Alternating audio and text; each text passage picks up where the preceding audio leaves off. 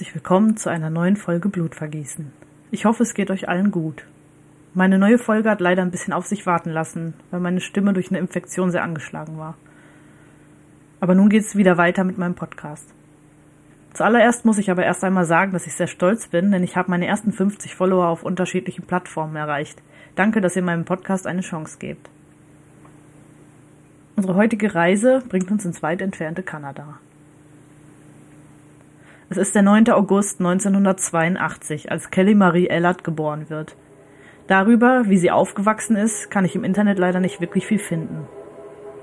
Wir springen also direkt in das Jahr 1997. Kelly Ellard ist 15 Jahre alt. Sie lebt in der kleinen Stadt View Royal und scheint ein nettes Mädchen zu sein. Sie trägt Nasenpiercing und eine Kurzerfrisur, was sie ein bisschen auffällig macht. Aber auch dieses ist nicht der Rede wert. Sie ist 15, da probiert man sich nun mal ein bisschen aus. Ella verbringt viel Zeit mit ihrer Freundin Nicole Cook. Nicole ist jedenfalls ein sehr selbstbewusstes Mädchen und so kommt es, dass die beiden eine sehr intensive Freundschaft pflegen. Sie haben gemeinsame Interessen, die nicht gerade eine positive Zukunft voraussagen. So sind sie begeistert von Serienmördern, hören gerne Gangsterrap und sie mögen Männer wie den Mafia-Boss John Gotti. Nicole klaut immer öfters Autos und geht auf Dates mit Mitgliedern einer Gang. Sie ist sehr stolz auf ihren Lebenswandel. Ihr großer Traum ist es, irgendwann nach New York zu ziehen, um der Mafia beizutreten. Eines Tages sagt sie stolz, ich werde die erste Auftragskillerin überhaupt. Sie fertigt viele Zeichnungen an. Darauf kann man sehen, wie Polizisten von Gangstern erschossen werden. Außerdem sieht man abgetrennte Hände und Köpfe. Kelly Ellard bewahrt diese Bilder alle in ihrem Spind auf. Ich konnte nicht klar herausfinden, ob Ellard dieselben extremen Pläne wie ihre Freundin hatte.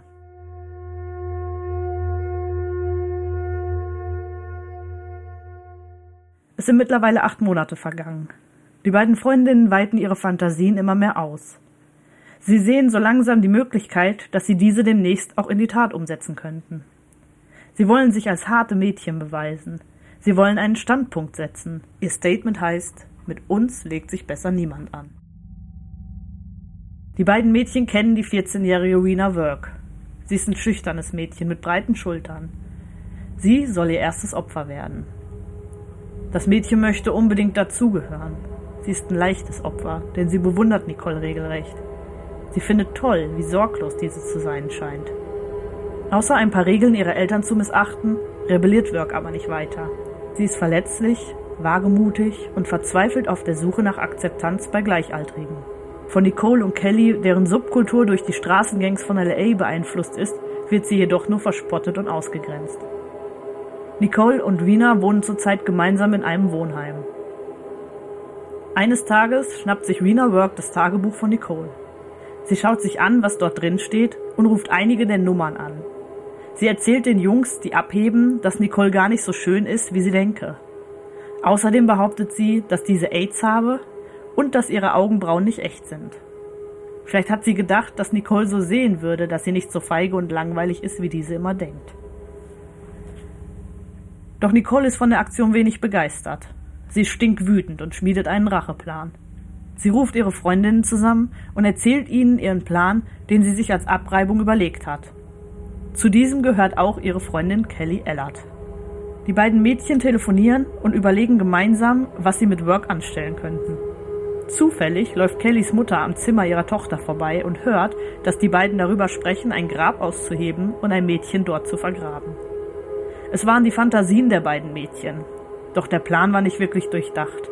Es war mehr ihr Wunsch, als dass es eine wirkliche Gefahr für Work darstellen würde. Ein paar Tage vergehen. Es ist Freitag und die beiden Freundinnen entschließen sich zu einer Party zu gehen. Es ist Abend und wie jede Woche treffen sich 50 bis 60 Teenager auf einem Feld hinter der Schule, um Alkohol zu trinken, Marihuana zu rauchen und einen schönen Abend gemeinsam zu verbringen. Alle kommen zusammen, um Spaß zu haben, aber niemand rechnet damit, was die beiden Mädchen an diesem Abend für einen Plan in der Tasche haben. Die meisten der Teenager, die da feiern, kennen Rena Work noch nicht einmal. Diese wurde von ihrer Freundin zu dieser Party, die in der Nähe der Crackflower in der Stadt Victoria, British Columbia, stattfand, eingeladen. Es dauerte nicht lange und die Polizei kommt zur Party dazu und setzt schließlich durch, dass diese beendet werden muss. So ziehen einige Jugendliche weiter unter die Brücke. Rena Work ist auch unter den Jugendlichen, die sich auf dem Weg zum Salzwasserzulauf Grog Waterway machen. Die meisten von ihnen wollen den Abend nur gemütlich ausklingen lassen. Doch Nicole Cook nimmt eine Zigarette und drückt sie auf Renas Stirn aus. Später wurden mehrere Zigarettenverbrennungen auf Renas Haut gefunden. Außerdem wurden anscheinend Versuche unternommen, ihr Haar anzuzünden. Rena schreit auf und versucht sich zu wehren, doch sie hat keine Chance, denn es dauert nicht lange und Kelly mischt sich in den Streit ein, indem sie ihre Fäuste sprechen lässt. Der Alkohol und die Drogen lassen eine Art Gruppenzwang entstehen, und so schlagen noch sechs weitere Mädchen sowie ein Junge auf die wehrlose 14-Jährige ein. Der Junge, der nun in der ganzen Geschichte mitmischt, ist Warren Glowatzky. Die Mädchen werden später nicht alle namentlich erwähnt, jedoch werden sie in der Öffentlichkeit als die Shoreline Six bekannt. Die umstehenden Jugendlichen wissen gar nicht, was dort vor ihren Augen passiert. Sie stehen nur da und schauen tatenlos zu, wie die anderen brutal auf Wiener Work einschlagen und eintreten. Ein Mädchen fasst schließlich all ihren Mut zusammen und geht zwischen die schlagenden Jugendlichen. Sie schafft es, dass sie von Wiener Work ablassen und nach Hause gehen. Niemand kommt in diesem Moment auf die Idee, dem verletzten und blutenden Mädchen zu helfen. Sie liegt weinend im Matsch und nimmt ein wenig später ihre letzte Kraft zusammen. Sie steht auf und versucht über die Brücke nach Hause zu gehen. Handys hatten die meisten zu dieser Zeit noch nicht, sodass das arme Mädchen völlig sich selbst überlassen ist. Doch ein paar der Jugendlichen haben einen anderen Plan mit ihr. Und so sollte die 14-Jährige niemals wieder zu Hause ankommen.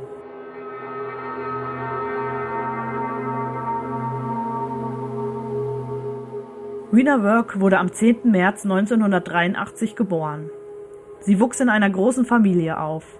Sie wanderten aus Indien nach Kanada ein und lebten in Saanich, British Columbia, Kanada. Ein Artikel in dem Magazin Saturday Night aus Toronto beschrieb ihre Familie als eine Minderheit innerhalb einer Minderheit, da die Familie von Rena Work den Zeugen Jehovas in der örtlichen südasiatischen Gemeinschaft von 3000 Personen angehörten. Diese Gemeinschaft war überwiegend sikhisch geprägt. Die Mehrheit der Menschen, die dem Sikhismus angehören, kommt aus Indien. Diese Religion hat das Ziel, religiöse Weisheiten für den Alltag nutzbar und praktisch zu machen. Ich möchte das hier jetzt nicht weiter ausarbeiten, da die Religion nicht wichtig für den weiteren Fall ist. Aber vielleicht hat der ein oder andere einmal Lust, sich mit der Glaubensrichtung ein wenig auseinanderzusetzen. Ich habe zuvor noch nie davon gehört. Work wohnte eine Zeit lang in einem Jugendwohnheim. Dort lebte sie unter anderem gemeinsam mit Mädchen, die zu den sechs gehört haben sollen, die zuerst auf sie einschlugen. Es besteht auch noch die zweite Theorie, dass eine, die mit ihr dort gelebt hat, sie wird nur als MGP erwähnt, wütend auf Work gewesen sein soll. Denn sie hatte ja angeblich ihren Freund gestohlen. Es wird also vermutet, dass sie diese Dinge getan haben könnte, um hart zu wirken. Dies ist jedoch laut meinen Erkenntnissen nicht bestätigt.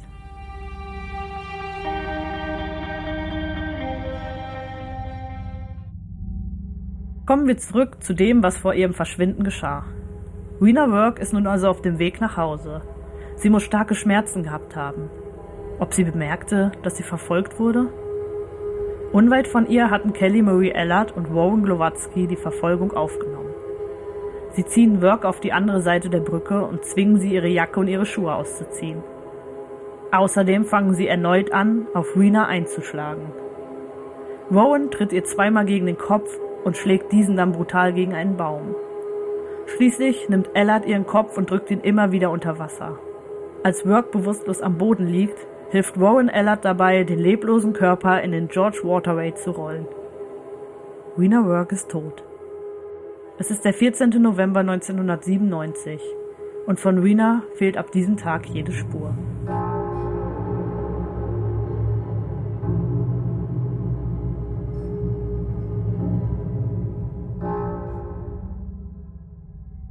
Nicole Cook wohnt zu dieser Zeit auch in dem Wohnheim, in dem Work lebt.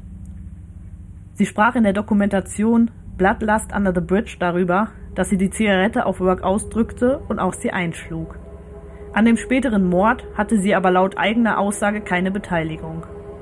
Sie sagte, dass für diesen schließlich auch Kelly Ellard angeklagt sei und nicht sie. Der Reporter Keith Morrison von Dateline stellte ihr eine Frage, und zwar, Wäre der Mord auch passiert, wenn sie den Streit nicht begonnen hätten, indem sie ihr Gesicht mit der Zigarette verbrannt hätten? Nicole Cook überlegte und antwortete, ich weiß es nicht, vielleicht.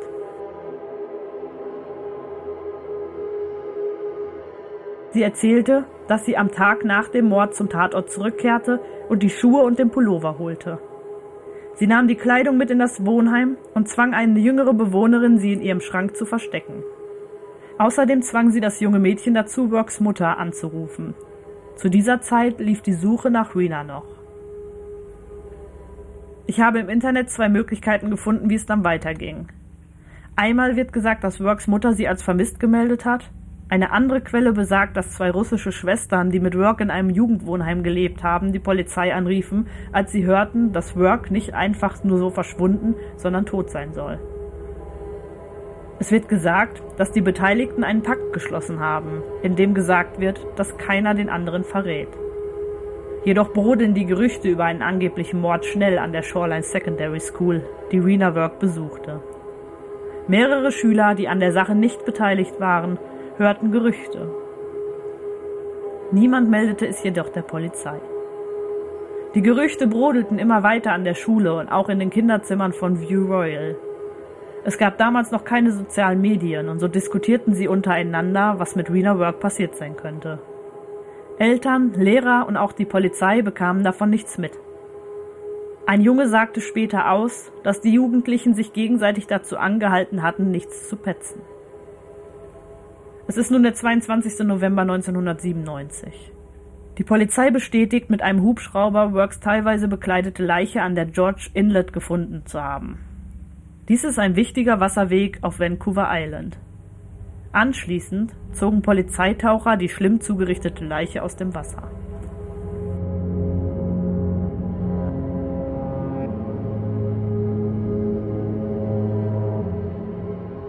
Kommen wir nun zu den Tätern. Unsere erste Täterin ist Kelly Marie Ellard. Sie wurde am 9. August 1982 geboren und war zum Tatzeitpunkt, wie wir bereits wissen, 15 Jahre alt. Ihr leiblicher Vater nahm an ihrem Leben nicht teil. Es ist jedoch nicht bekannt, warum nicht. Ellard wurde dreimal wegen Mordes vor Gericht gestellt und zweimal verurteilt. Sie hatte den Abend des Mordes anders in Erinnerung als Warren. Bei ihrem ersten Verhör erzählte sie gerade heraus, dass Nicole auf jeden Fall Renas Mörderin sein könnte. Sie erzählte, dass Nicole immer jemanden unter die Erde bringen wollte und dass sie immer viel wirres Zeug erzählt habe. Sie erzählte, dass Nicole meinte, es wäre cool, Menschen Schmerzen zuzufügen. Sie erwähnte immer wieder, dass Frauen so etwas nicht machen und beteuerte, dass sie ganz anders sei als Nicole. Sie hatte bei jedem Beweis eine Ausrede parat und stellte sich in allen Punkten als Sündenbock hin. Als ihr gesagt wurde, dass die Polizei ihre schwarze Jacke mit Salzwasserflecken aus dem George gezogen habe, sagte sie direkt, sie wäre schließlich einmal in dem kalten Gewässer schwimmen gewesen. Mit der Zeit erzählten immer mehr Jugendliche, dass Kelly oft damit angegeben habe, Rena erledigt zu haben. Außerdem habe sie erzählt, dass sie den Kopf eines Mädchens unter Wasser gedrückt habe. Doch Kelly blieb standhaft und sagte nur, das sind alles bloß Gerüchte. Im März 2000 wurde sie zunächst wegen Mordes zweiten Grades im Fall Work verurteilt. 2003 wurde dieses Urteil aufgehoben und ein neuer Prozess wurde angeordnet. 2003 wurde dieses Urteil aufgehoben und ein neuer Prozess wurde angeordnet. Dieser Prozess endete im Juli 2004 in einem Verfahrensfehler. Das Problem war eine Uneinigkeit der Jury. Es ist nun also April 2005, als Ellert erneut wegen Mordes zweiten Grades verurteilt wird. Sie erhält eine automatische lebenslange Freiheitsstrafe ohne Möglichkeit auf Bewährung für sieben Jahre.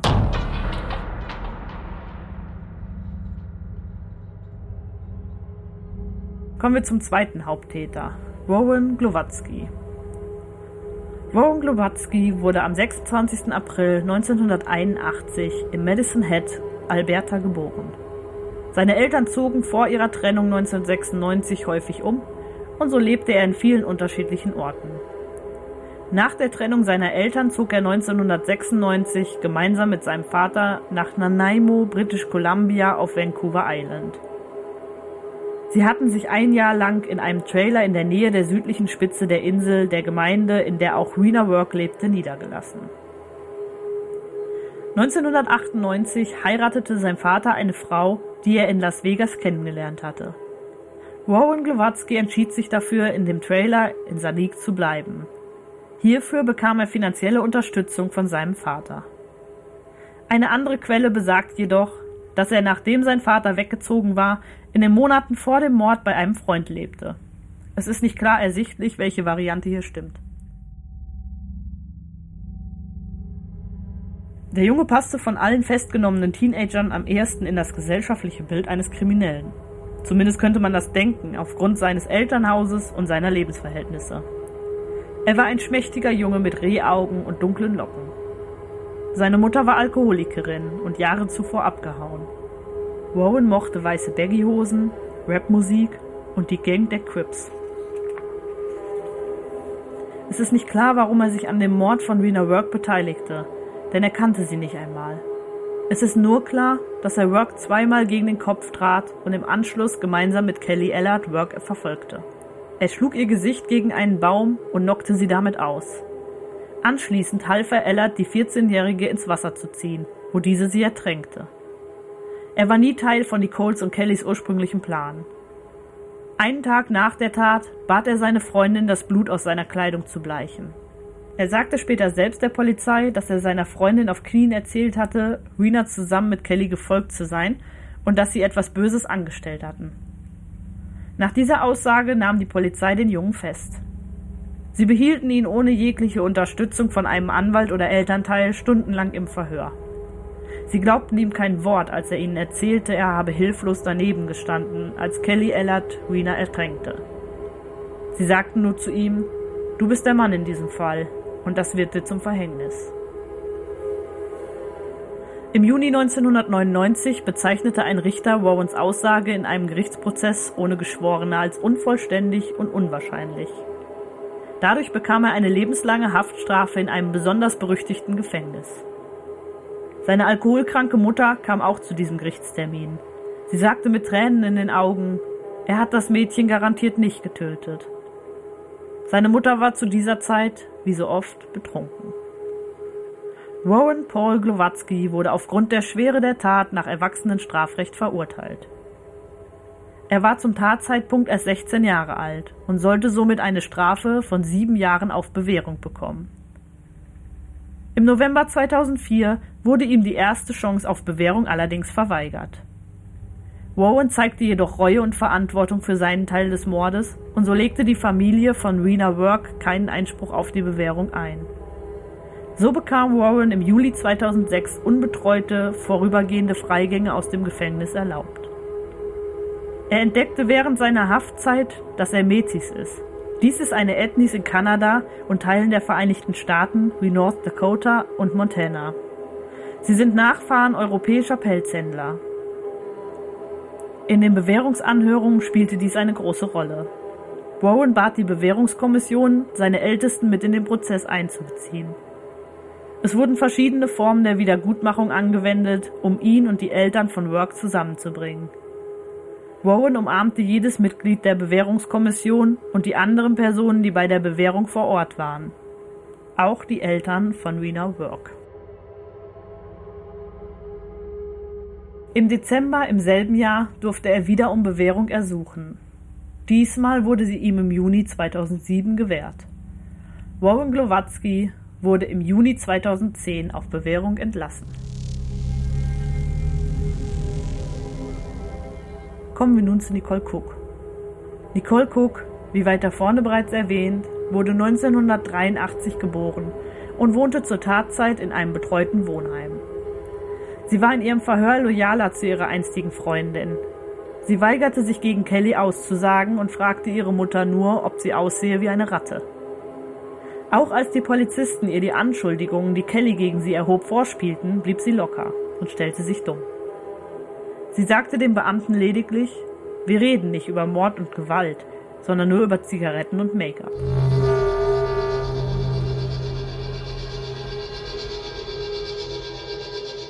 Es tut mir leid, falls ich die Orte oder Namen hier falsch ausgesprochen habe. Ich habe jetzt noch eine kleine Zusammenfassung über das, was nach der Ermordung von Rena Work passiert ist. Im November 1997 wird sie getötet. Und wie wir wissen, wird ihr Leichnam ebenfalls im November 1997 gefunden. Im Februar 1998 plädieren drei jugendliche Mädchen auf schuldig aufgrund ihrer Rolle in dem Angriff auf Wiener Work und drei weitere Mädchen werden wegen schwerer Körperverletzung verurteilt.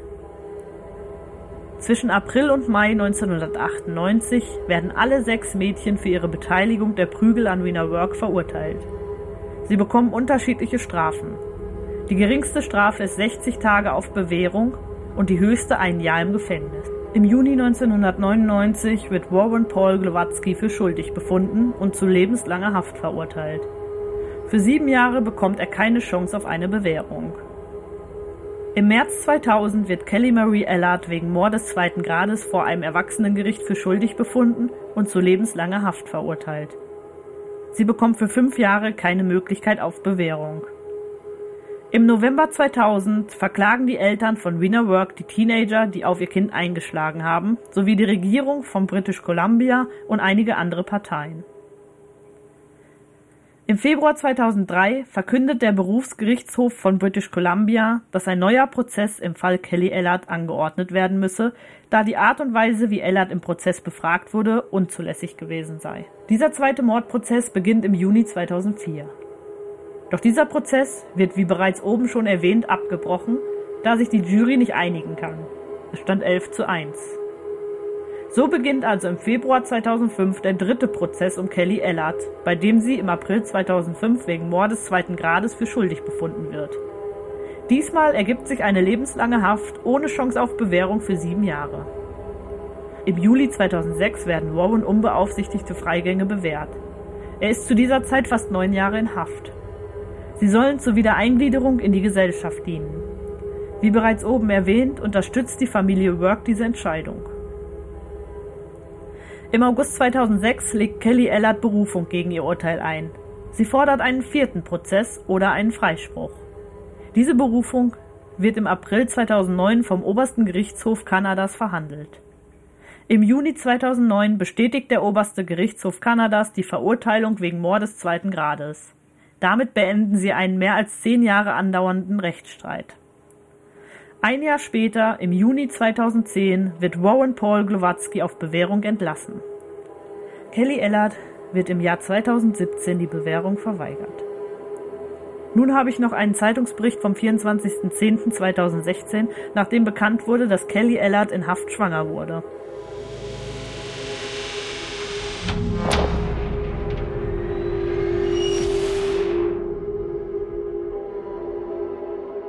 Sie ist eine der bekanntesten Mörderinnen in British Columbia. Schuldig befunden, ein jugendliches Mädchen im Jahr 1997 brutal geschlagen und ertränkt zu haben, unter einer Brücke in Victoria.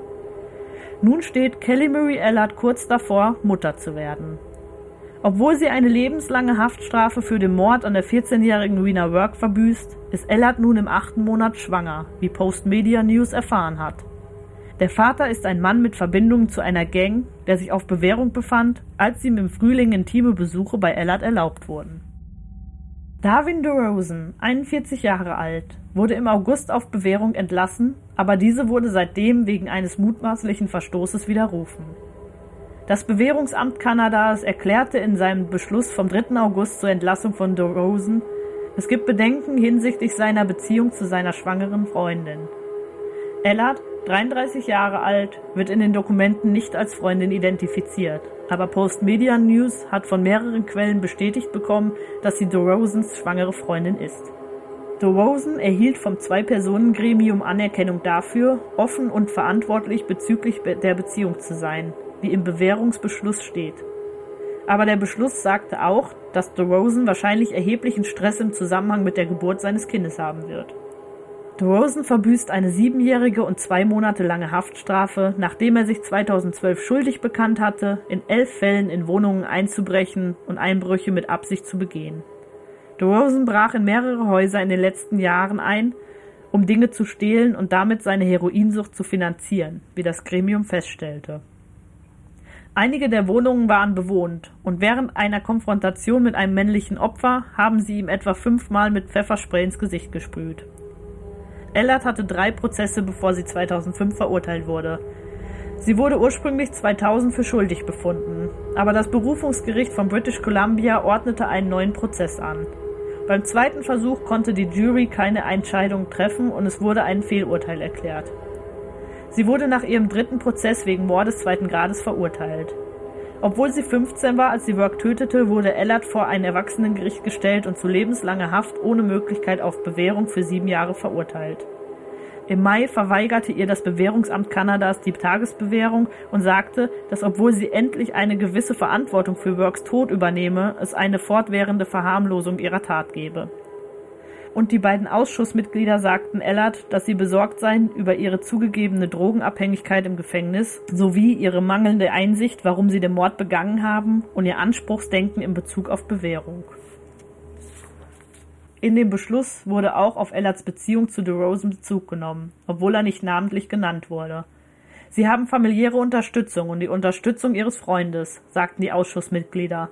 Ihr Freund ist ein föderaler Bewährungshäftling, aber in der Community-Bewertung Nummer 6 wird er von dem Correctional Service of Canada als positive Unterstützungsquelle eingeschätzt. Das Bewährungsamt hob die Fortschritte hervor, die Ellert in den letzten Jahren im Gefängnis gemacht hat. Den Verzicht auf ihre Drogensucht, Verbesserung ihrer Bildung und Arbeit in der Gefängnisbibliothek. Ellert und DeRozan lernten sich als Brieffreunde kennen und schreiben seit über einem Jahr, bevor ihnen ein privater Familienbesuch erlaubt wurde. Der Correctional Service of Canada wollte sich nicht zu Ellard oder ihrer Schwangerschaft äußern. Das Datenschutzgesetz hindert uns daran, über die Details eines Straftäters zu sprechen, sagte die Kommunikationsberaterin des Strafvollzugs. Aber im Allgemeinen sagte sie, dass alle Berufungsgefangenen für private Familienbesuche in Frage kommen, wenn sie und ihre Besucher bestimmte Kriterien erfüllen. Die Besuche finden in einem separaten Gebäude innerhalb des Gefängnisgeländes statt und können alle zwei Monate für bis zu 72 Stunden stattfinden. Niemand äußert sich dazu, was mit dem Baby passieren wird, sobald es geboren ist, da beide Eltern im Gefängnis sind. Ellards Mutter, Susan Parkos, lehnt es ab, einen Kommentar abzugeben, als sie von Postmedia News kontaktiert wurde. Ich habe keinen Kommentar zu diesem ganzen Thema und ich würde es begrüßen, wenn mich oder meine Familie niemals jemand wieder kontaktieren würde, sagte Parkos. Ich bestätige nicht, ob es wahr ist oder nicht. Sie sagte, dass sowohl ihre Familie als auch die Works eine Menge durchgemacht haben und in Ruhe gelassen werden sollten. Ich wünschte, die Medien und alle würden diesen Fall einfach in Ruhe lassen und jeder sollte sein Leben weiterleben, sagte Parkos. Der Correctional Service bietet schwangeren Insassen pränatale und postnatale Betreuung. Ein Teil dieser Betreuung findet im Gefängnis statt, aber der Service verlässt sich auf Gemeindedienste, um andere spezialisierte Betreuung zu leisten, einschließlich der Dienste von Geburtshelfern und Gynäkologen. Es werden Vereinbarungen mit einem externen Krankenhaus für die Geburt getroffen, sagt sie. Babys können im Mutter-Kind-Wohnprogramm bei ihrer inhaftierten Mutter bleiben, das im Jahr 1997 begann, sagte Jax. Das Programm soll positive Beziehungen zwischen bundesweit inhaftierten Frauen und ihren Kindern fördern, indem es eine unterstützende Umgebung bietet, die Stabilität und Kontinuität für die Mutter-Kind-Beziehung fördert und dabei hilft, die Rehabilitation und erfolgreiche Wiedereingliederung dieser weiblichen Straftäter zu unterstützen, sagt sie. Sie sagte, dass die Fälle individuell bewertet werden. Das Wohl des Kindes steht bei allen Entscheidungen im Zusammenhang mit der Teilnahme am Mutter-Kind-Programm im Vordergrund, einschließlich der Sicherheit des Schutzes und der Gesundheit des Kindes, sagte Jax. Jax sagte, dass Besuche von Insassen bei Familienmitgliedern und Freunden eingeschränkt werden können, wenn Sicherheitsrisiken für das Gefängnis und die Sicherheit des Personals, der Insassen und der Besucher besteht. Positiver Kontakt mit Familien und Freunden ist von großer Bedeutung für die erfolgreiche Wiedereingliederung von Straftätern, sagt sie. Nun, da DeRozan wieder im Gefängnis ist, dürfen er und Ellert sich nicht treffen, da eine Richtlinie des Correctional Service besagt, dass ein Insasse nicht für private Familienbesuche mit anderen Insassen in Frage kommt. DeRozans Bewährung wurde Mitte August widerrufen, nachdem die Polizei behauptete, sie hätten ihn zusammen mit einem kriminellen Bekannten gesehen, was gegen seine Bewährungsauflagen verstoße. Doch nur wenige Wochen zuvor gewährte das Gremium dem langjährigen Straftäter volle Bewährung und wies darauf hin, wie gut er sich seit seiner Freilassung auf Bewährung im Februar 2015 entwickelt habe. Das Gremium sagte, er treffe gesunde Entscheidungen und gehe mit Stress um, einschließlich des Todes seines Bruders Ende 2015. Sie haben kürzlich ernste Herausforderungen angemessen bewältigt und gezeigt, dass Sie bereit sind, Feedback anzunehmen und auf Ihre Unterstützung zu bauen. Das war ein Bericht aus der Postmedia News. Außerdem habe ich noch einen Bericht aus der kanadischen Presse vom 18. Januar 2017. Die verurteilte Mörderin Kelly Ellard wird keine begleiteten Freigänge aus dem Gefängnis bekommen, die sie nach der kürzlichen Geburt ihres Kindes sagt, dass sie sie braucht. Ellard bat um die Erlaubnis des Bewährungsausschusses, das Gefängnis für medizinische Termine und Elternprogramme verlassen zu dürfen. Aber die beiden Ausschussmitglieder waren in ihrer Entscheidung am Mittwoch uneinig. Ellard erzählte dem Gremium, dass die Geburt ihres Babys sie beruhigt habe und das Baby die beste Therapie für sie gewesen sei, die sie sich hätte erhoffen können. Sie wurde wegen Mordes zweiten Grades verurteilt, nachdem sie 1997 als Erwachsene wegen des Prügel- und Ertrinkungstodes der 14-jährigen Rena Work in der Nähe von Victoria angeklagt worden war. Work wurde von einer Gruppe von Teenagern umzingelt und misshandelt. Das Bewährungsamt teilte mit, dass zu einem späteren Zeitpunkt eine weitere Anhörung für Ellert stattfinden wird. Ein Medienbericht besagte im vergangenen Oktober, dass Ellert im achten Monat schwanger war, nachdem sie Besuch von ihrem Freund erhalten hatte. Das Geschlecht ihres Kindes wurde bei der Anhörung am Mittwoch nicht erwähnt. Bei Ellards erster Bewährungsanhörung im vergangenen Mai übernahm sie die Verantwortung für den Tod von Work, nachdem sie wiederholt bestritten hatte, daran beteiligt gewesen zu sein, sagte aber, dass sie selbst mit nur 15 Jahren noch ein Kind gewesen sei. Die Ausschussmitglieder lehnten ihren Antrag auf Bewährung ab und sagten, dass sie bei der Präsentation ihres Falls für eine Freilassung sehr anmaßend gewirkt habe. Ellert wurde dreimal wegen Works Tod vor Gericht gestellt und in den Zeugenaussagen dieser Prozesse hieß es, dass sie und Warren Glowatzky Work nach der Prügelattacke verfolgten und das Mädchen dann im Wasser des George in der Nähe von Victoria ertränkten. Ellerts Aussage vor dem Bewährungsausschuss im Mai unterschied sich jedoch von dieser Darstellung. Ellert sagte, dass sie und Glowatzky Work tatsächlich verfolgt und sie am Ufer gefunden hätten. Sie erzählte, dass sie ein Feuerzeug angezündet habe, um Works Gesicht zu sehen und beobachtete, dass das Mädchen mit Blut bedeckt war. Sie bat Glowatzky, ihr zu helfen, Work näher ans Wasser zu bringen und begann ihr Gesicht zu bespritzen. Aber Work reagierte nicht, sagte sie. Glowatzky sei betrunken gewesen, sagte sie, aber ihr schlug vor, ein Auto anzuhalten, um Hilfe zu holen. Ein Wunsch, den Ellard eigenen Angaben zufolge ablehnte. Ich habe nur an mich gedacht, sagte sie, und beschrieb die Entscheidung als panisch und impulsiv, basierend auf den vermuteten Konsequenzen. Ich habe sie hineingestoßen. Es war fast so, als hätte ich in meinem Kopf gedacht, es würde das Problem einfach wegspülen. In ihren Prozessen wurde gehört, dass Ellard Works Kopf unter Wasser gehalten habe, was sie jedoch bei der vorherigen Anhörung bestritt. Sie war bewusstlos. Ich musste ihren Kopf nicht unter Wasser halten. Es hätte keinen Sinn gehabt, sagte sie. Glowatzky der wegen Mordes zweiten Grades verurteilt wurde, wurde 2009 auf Bewährung entlassen, nachdem er sich bei Works Eltern entschuldigt hatte. Das war der Zeitungsbericht. Ich weiß allerdings nicht, aus welcher Zeitung der direkt stammt. 2020 bekam Kelly Ellert, die mittlerweile den Namen Carrie Sim trägt, ihr zweites Kind. Das Gremium schreibt, dass Ellert weiterhin reift und Fortschritt zeigt. Beide ihrer Kinder sind vom selben Vater. Es wird berichtet, dass dieser heute berufstätig in der Gemeinschaft ist und seine Familie unterstützt, nachdem er seine Strafe abgesessen hat.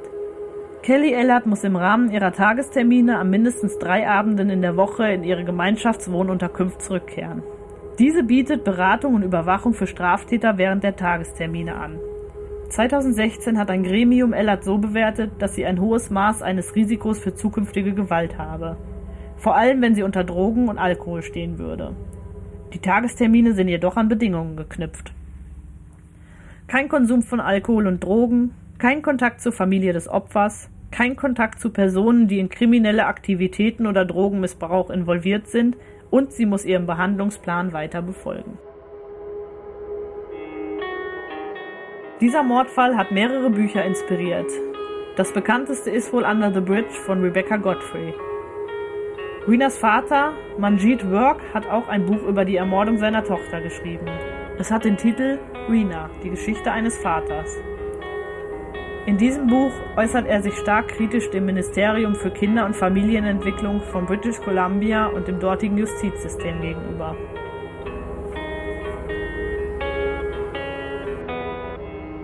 Vielen Dank, dass ihr mir bei meinem neuen Fall zugehört habt. Lasst mir gerne ein Like und ein Abo da und hört auch beim nächsten Mal wieder rein.